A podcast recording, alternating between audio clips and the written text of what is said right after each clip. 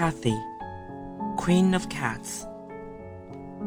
She says I'm the great great grand cousin of the Queen of France. She lives upstairs, over there, next door to Joe, the baby grabber. Keep away from him, she says. He's full of danger. Benny and Blanca owns the corner store. They're okay, except don't lean on the candy counter. Two girls raggedy as rats live across the street. You don't want to know them. Edna is the lady who owns the building next to you.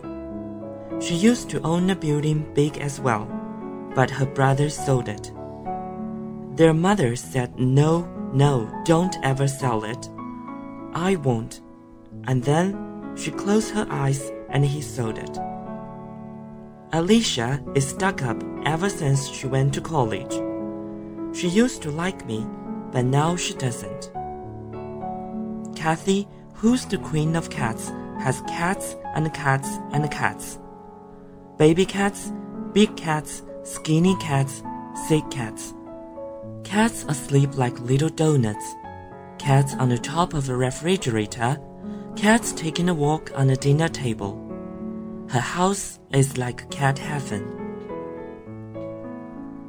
You want a friend, she says. Okay, I'll be your friend. But only till next Tuesday. That's when we move away. Got to.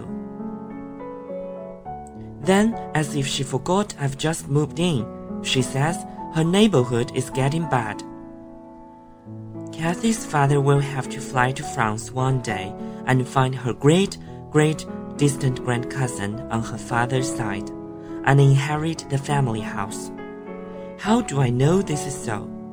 She told me so. In the meantime, they'll just have to move a little farther north from Mango Street. A little farther away every time people like us keep moving.